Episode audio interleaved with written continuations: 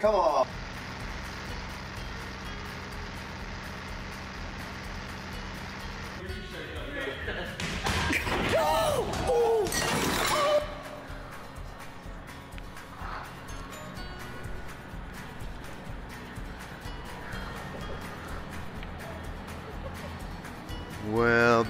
Morning, Colonial Woods. Good to see you this morning. If you're at home joining us, I want to welcome you as well. Hopefully, you're enjoying this beautiful fall morning. It is gorgeous. Tammy and I, we are uh, we are exhausted. We just watched our two and a half and ten month old grand boys yesterday.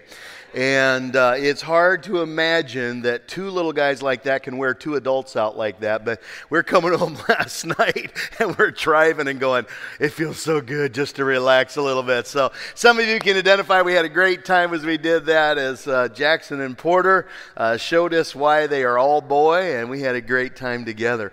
If you have your Bibles with you, I encourage you, we're going to, we're going to ultimately end up in 1 Corinthians chapter 11. But we're really not going to spend a whole lot of time there. As today we continue a, a, journey called God's Classroom, and the reason I say that is today is a is a overview of some ways to evaluate where we are spiritually. Um, Paul said that when a, a person eats the Lord's Supper, that it is good for them to examine themselves. And uh, I was actually I don't know what brought it up. I was actually meeting with one of our leaders a few weeks ago. It just kind of off the cuff, I threw out this idea, and we both looked at each other and said, "Boy, that ought to that that'll preach." And uh, this morning, we hope to do so. Uh, you mostly, probably all of you, have heard the phrase canary in the coal mine. You guys know what I'm talking about when I say that? Canary in the coal mine. You ever heard that phrase? Raise your hand if you have. I just want to make sure. I'm, yeah, most of you have. That's a canary in the coal mine. And, and that really, that phrase comes from something that began uh, actually not as long ago as I thought. Uh, I'll be honest, I built my history on Little House on the Prairie, and Charles Ingalls used a canary back then. I just assumed that started back in the 1800s. Actually, uh, developed, they give it to a guy by the name of John Scott Haldane.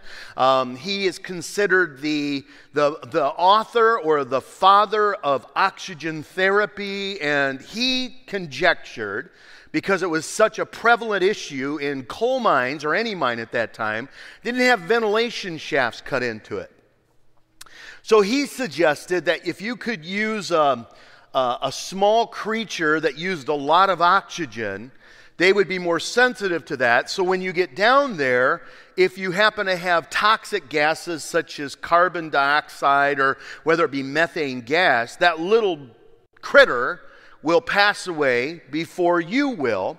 And so the whole idea is they use these canaries, uh, put them in little cages. The, the, the miners would carry them with them. And the whole idea is that that little bird would sing, they like to sing, and they would live. But if that little bird died, get out quick. There is something toxic that is in the air.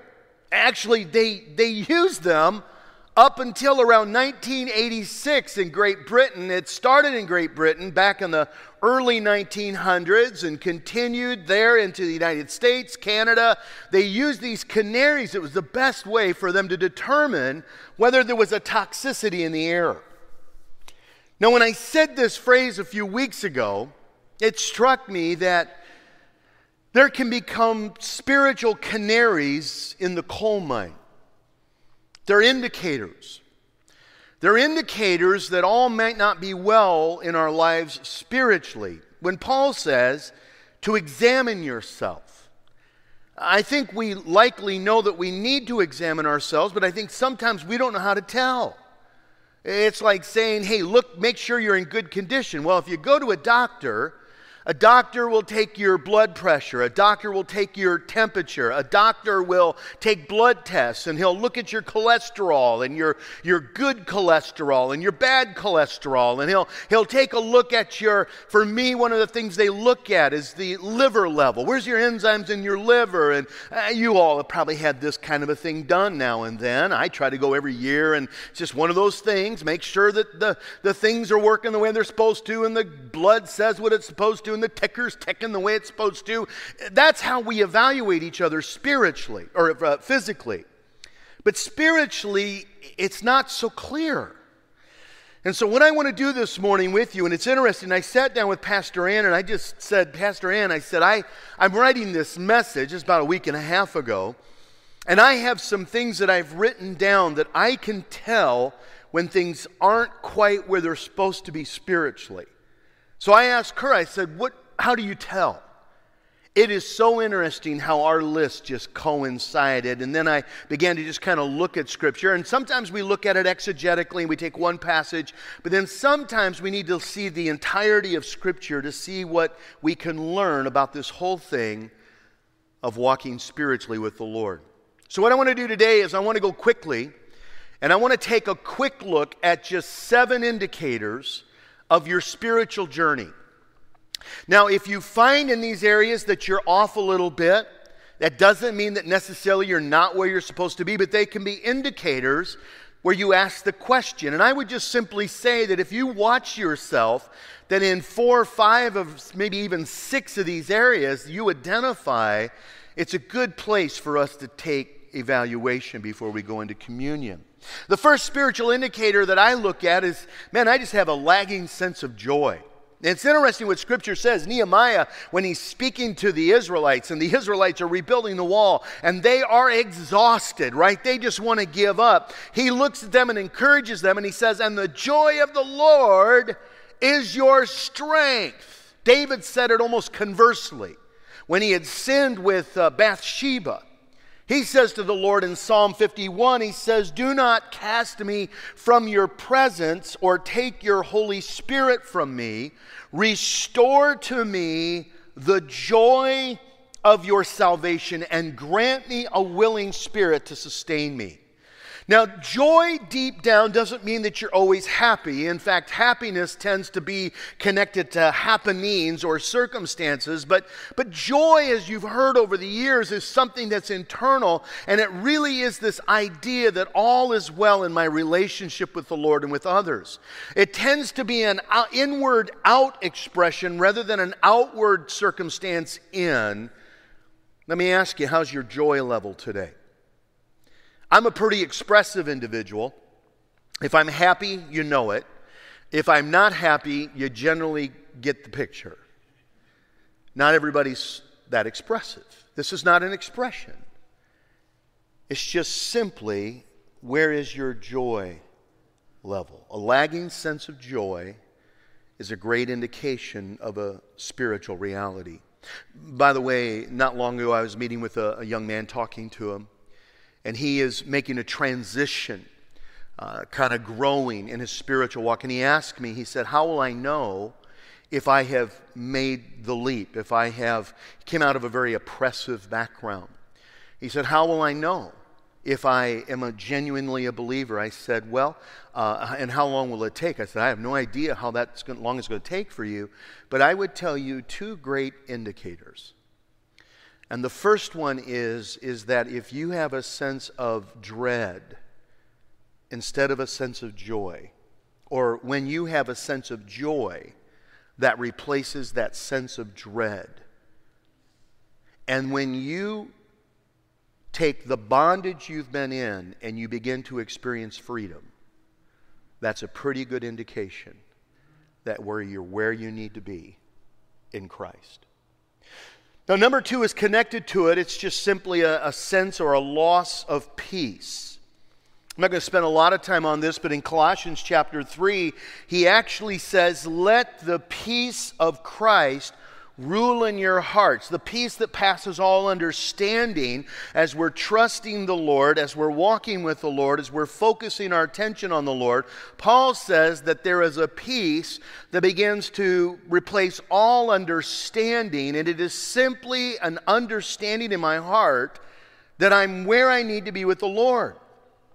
John wrote these words in 1 John chapter 5 verse 13. He says, "I write these things to you who believe in the name of, the, of Jesus Christ, the Son of the living God, that you may know that you have salvation. And so, while sometimes our emotions can play tricks on us, the sense of peace in my relationship with God, Paul said it again, Ephesians or uh, Romans chapter 5. He said that we have peace with God because we have been justified by faith. The resulting fruit should be a sense of peace. How's my peace level today?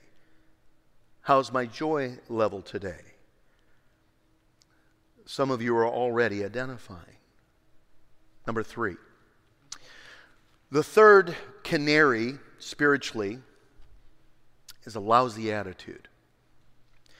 And a lousy attitude doesn't mean you're just mad at the world. A lousy attitude just means simply that your mind is not thinking in the same way as Christ's mind would think.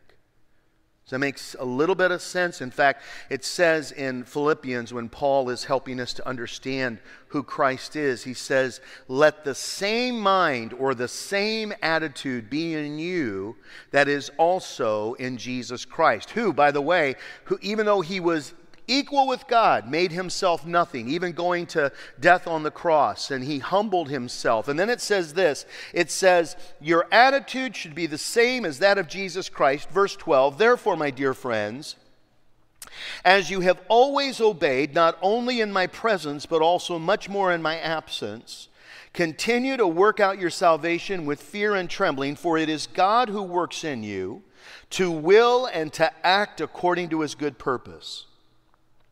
Do everything without complaining or arguing. Say that with me, church.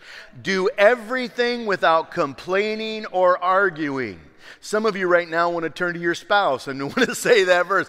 He says, Do everything, not just something. He says, Do everything without complaining or arguing. Why? So that you may become blameless and pure children of God. What does that mean? It means you have the right to speak into other people's lives. That word blameless doesn't mean that I'm, I'm, somehow perfect all the time, but it means that I am living in such a way that it gives me the right to speak into the lives of others so that you may become blameless and pure children of God without fault in a crooked and depraved generation in which you shine like stars in the universe as you hold out the words of life. Now, I indicated real quickly, scripturally, four key indicators of kind of a, a lousy attitude, a lousy mind frame. What does it say? Romans chapter 12, verse 1 through 3. He says we want to experience a transformation of our attitude, the way we think, and when I'm complaining all the time, Everything is a complaint. Philippians chapter 2, verse 14. That's an indication of a lousy attitude. Uh, if my relationships are marked by a lack of grace, are you catching that? I, I don't show much long suffering. I don't show much forbearance. Uh, Colossians chapter 3 verse 13 says, "Bear with one another." Well, if in my relationships I'm not extending very much grace, that's a good indication that my attitude is not that of Christ. If I'm holding on to resentments, man, Ephesians goes through a whole thing about anger and anger leading to the, the wrong language towards someone. And that, lo- that wrong language leading to an anger that's out of control and a bitterness, and that bitterness turning into malicious behavior towards someone, and even the malicious behavior turning into an unforgiving spirit. As he concludes Ephesians chapter 4, 26 to 31, he says, he says, Forgive as Christ has forgiven you, or as God has forgiven you in Jesus Christ. And so when I'm harboring resentments, when I'm complaining, when I am not very gracious toward others. Last one is patience. You want to know whether or not you're dealing okay with patience? Drive I 69 from here to Indiana I bet there are 60 miles of construction zones. It is crazy. Now, by the way, if that's the indicator, coming home last evening, and I think it's just because we were both tired, I didn't care how fast I went. I just, I just, I just sat back and I'm just so glad to be relaxing right now. You know, that kind of a thing. But I really did. I got home last night and I said, you know what? Normally that would kind of frustrate me. For me, that was a good indicator. I relaxed. I just kind of had a little bit of patience. Now, patience doesn't have to be something probably quite that foolish, but remember what impatience is. Impatience is essentially selfishness. It means you are not moving as fast as I want it done, or they are not moving. I deserve to be at the front of the line. Impatience is equal to a selfish spirit. That's a lousy attitude. How are we doing so far?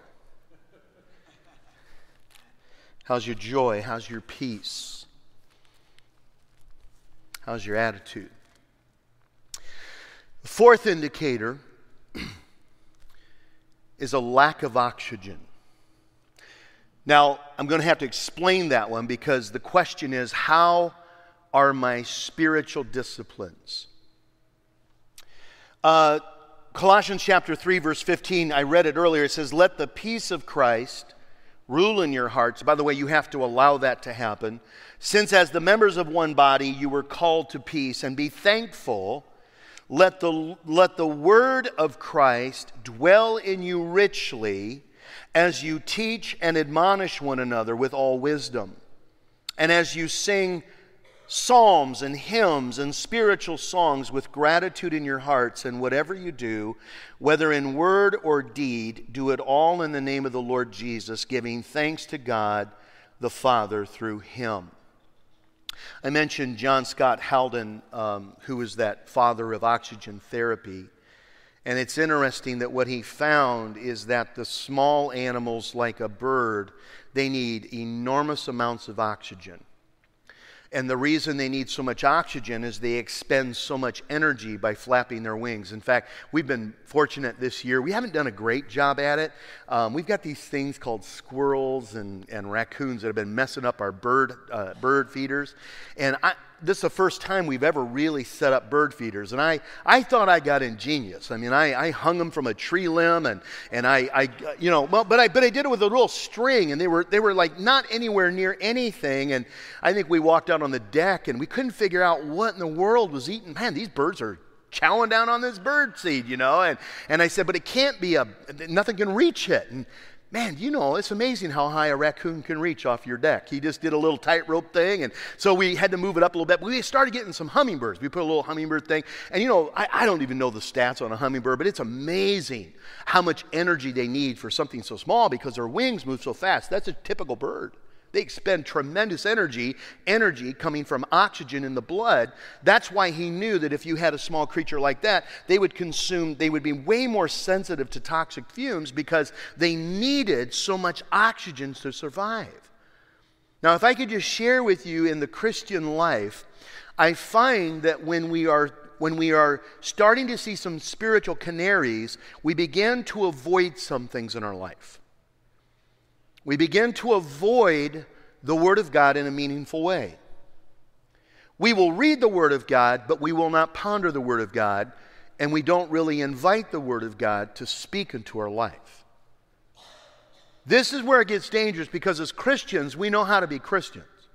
And those of you who've been Christians for maybe a long time, or maybe you taught, were taught the discipline of Christianity, we can do these things and yet it, it does without effect. So I can, I can read the word. Number two, I can pray, but I will not pray in such a way as to invite relationship or the Spirit of God to actually change me. I forget who it is, who is a, a wonderful teacher on prayer, but he said, To pray is to change. To pray is to invite God to change your life. Now, this means we're, we're moving from the list orientation of prayer, which is not wrong, but there needs to be some time in prayer where we're actually inviting God to speak into our lives. And we tend to avoid that. We, our, our prayer life, our, our scripture life becomes very compact and it's not change agents. We will fellowship, we just won't fellowship with anyone who will really press us and challenge us spiritually. And I would dare say, and there's a lot of things we do in our Christian life to develop our, our relationships, such as worship and all that type of thing. But I would just tell you that the Word of God, that prayer in a meaningful manner, and that fellowship with individuals who will also challenge us and stretch us in our Christian walk, those three components are tremendous oxygen in the Christian life. And so, a great indicator is why when I understand my, my oxygen level is a little low. Joy, peace, attitude, oxygen. Number five, there's a lack of spiritual victory, which means the things that I used to have victory over are now tripping me up again. Or the things that I want to have victory over continue to trip me up. 1 Corinthians chapter 10. Verse 12 says, So if you think you're standing firm, be careful that you don't fall. No temptation has seized you except what is common to man, and God is faithful. He will not let you be tempted beyond what you can bear, but when you're tempted, He will also provide a way out so that you can stand up under it. A lack of spiritual victory is an indicator or a, an identifier that I'm beginning to struggle in ways I used to struggle, and I had victory for a period of time that I no longer am experiencing. Uh, the author to the book of Hebrews says it this way there's a reversion or a regression that is taking place in my spiritual walk. He says, You need somebody to teach you the milk of the word all over again because there's a spiritual regression that takes place. Number six, it's a loss of passion. Now, it's interesting, and again, I, I, need to be a little cautious how I communicate this because I am a, I'm a, I'm a fairly, what's the word, gregarious. I'm, I'm fairly expressive. And I think that sometimes people think that spiritual passion is running around back and forth on a stage or jumping up and down or a certain kind of expression in worship. And those might be indicators, but they don't necessarily have an indication. My question is where is your spiritual temperature? And by the way, I didn't make this up. Paul said this. In fact, it's interesting that Paul even says this. Because Paul is the same one in 1 Corinthians 13, 12, 13, and 14 who tries to identify that they might be doing some of their giftings out of the flesh. So, this is the very guy who says, Now tap the brakes a little bit. You're doing some stuff out of the flesh. But it's interesting in Romans chapter 12, the other passage that Paul deals with this whole thing of spiritual gifting, he says, Be devoted to one another in brotherly love, honor one another above yourselves, never be lacking in zeal, but keep your spiritual fervor serving the Lord. Be joy, joyful in hope patient in affliction, faithful in prayer.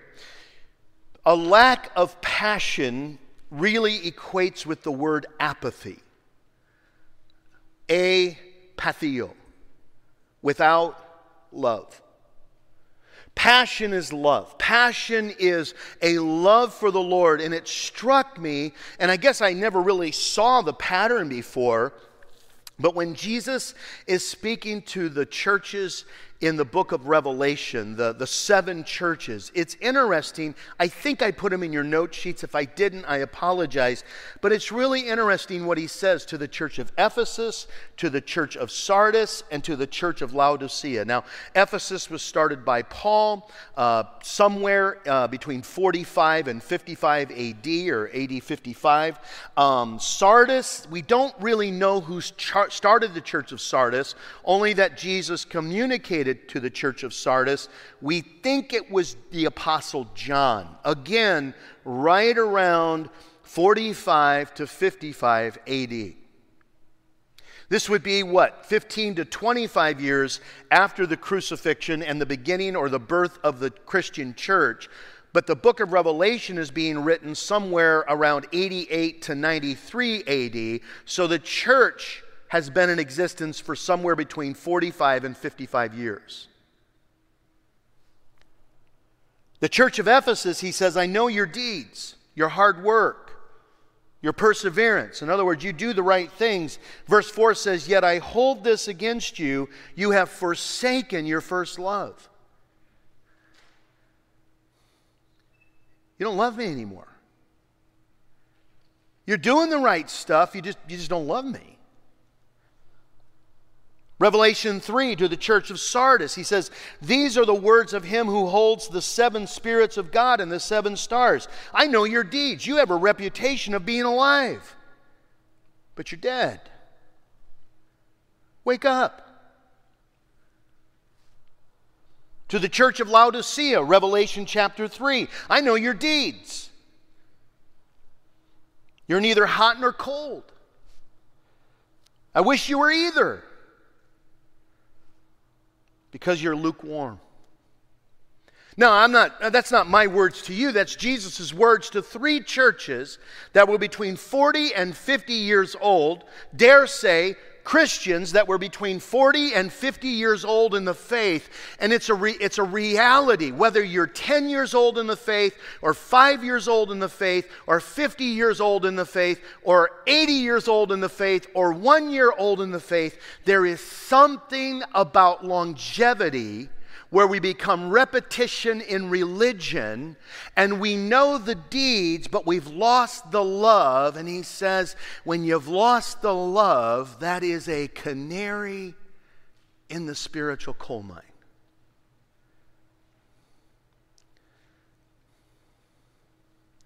How's my joy? How's my peace? How's my attitude? How's my O2 level? How's my victory?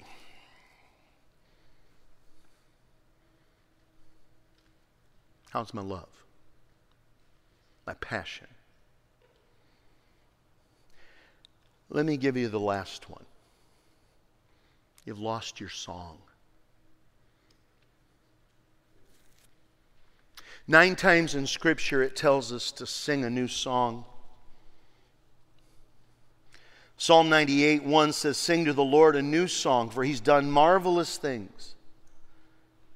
His right hand and his holy arm have worked salvation for him. The Lord has made his salvation known and revealed the righteousness to the nations. He has remembered his love and his faithfulness to the house of Israel. The ends of the earth has seen the salvation of the Lord. And I know, I get it. We're sitting here going, but I don't like new songs. By the way, if you don't like new songs, you're going to hate heaven. Revelation chapter 5, and they sang a new song. And the angels sang a song, and the believers sang a song, and those redeemed sang a song, and it was a new song. Why? It's not, it's not new for newness' sake, simply faking a new song. But what happens, what happens in newness is that songs are like prayers. They are like prayers and praises. Think about how many times. Actually, think about the lyrics of the songs that we sing. They are declarations to the Lord of what we admire about Him. They are aspirations to the Lord, or they are prayers to the Lord. And when your prayers become what? Uh, uh, uh, uh, uh repetitious, Jesus says they're ineffective. And so there's a little bit of the repetitiousness of it because it's an indication there's a, like it can become a repetition in religion. But what it really is, is not just thinking about the new song. It means what has God done lately in your life? What is He doing today? in your life because a new song is a fresh expression of what God has done in my heart. Again, I don't really care whether or not you ever sing a new song. All I want to know is do you have a new song?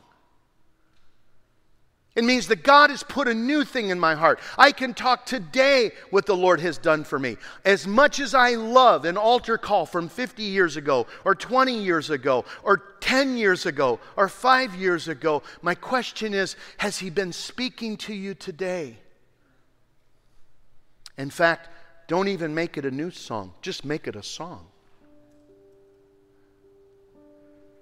Ephesians chapter 5 verse 18 says, "Do not be drunk on wine, which leads to debauchery, but be filled with the Spirit."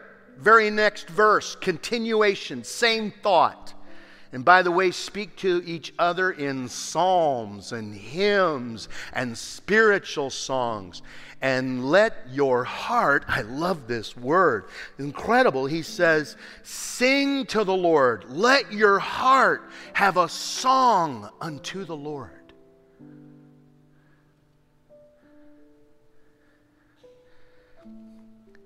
Nineteen eighty six, England finally did away with the canaries in the coal mine.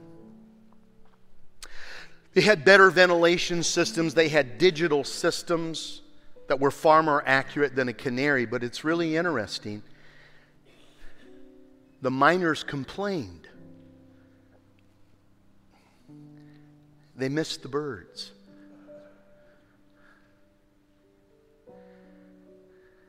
They were so taught to listen to the song that when the song is missing, you're in trouble, get out. It took them years to not hear the song and know that they were still safe. And, it, and here's, here's the great news for you.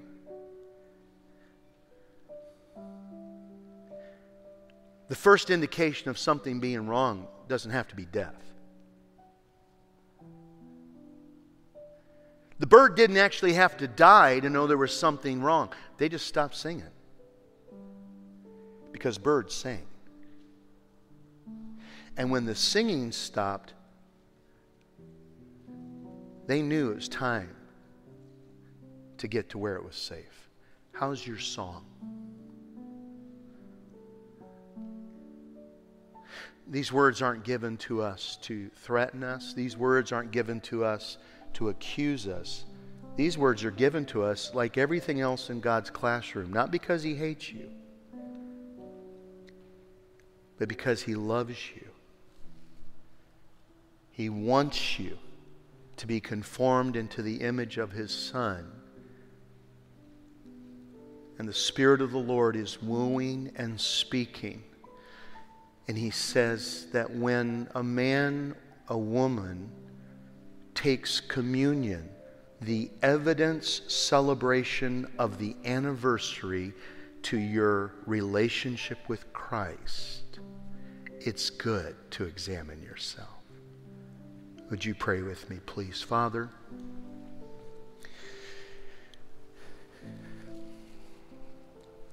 whenever I uh, speak, you have generally uh, had a a message and an altar call with me before.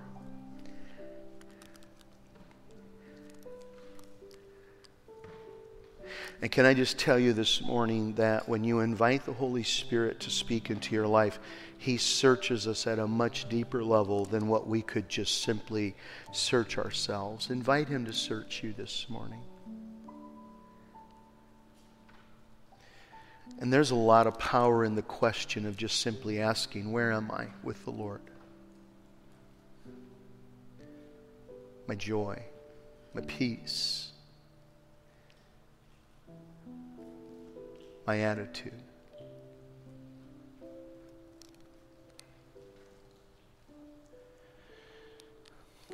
Lord, where's my love for you?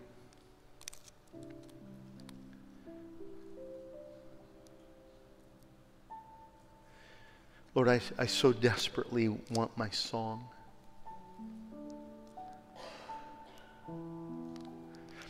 Restore to me the joy of my salvation and renew within me a steadfast spirit, a willing spirit to pursue you.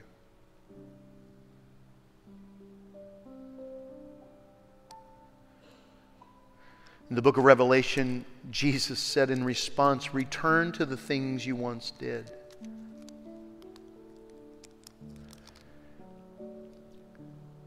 So, Lord, as I stand here, this, this is me looking back at the bread which represents your body sacrificially and selflessly broken for me. The juice represents your blood shed for me. And I just say once again, here I am.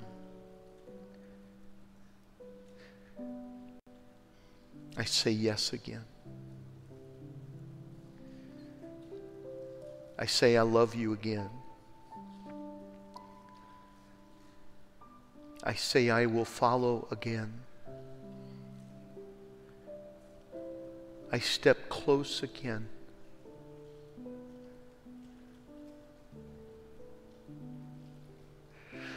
On the night that he was betrayed, Jesus took the bread and he said, This is my body, which is broken for you. Do this in remembrance of me. Let's partake in the body of Christ.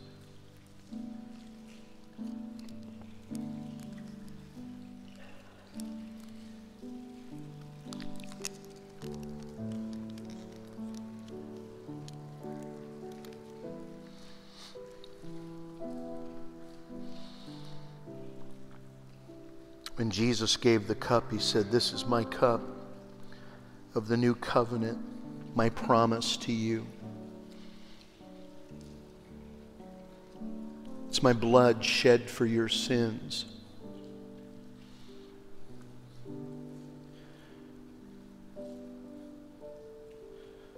That's why when we partake of it, we're even saying, Lord, if there be any unclean way in me, purify me, Lord. Forgive me, I pray.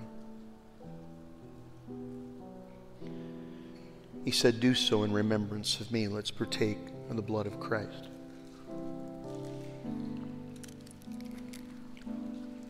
Thank you, Lord. Thank you that you are the joy giver, the peace giver, that you are the one who conforms us into your image.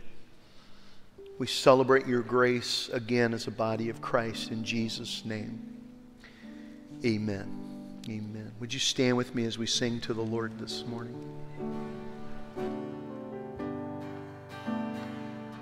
I cast my mind to Calvary, where Jesus led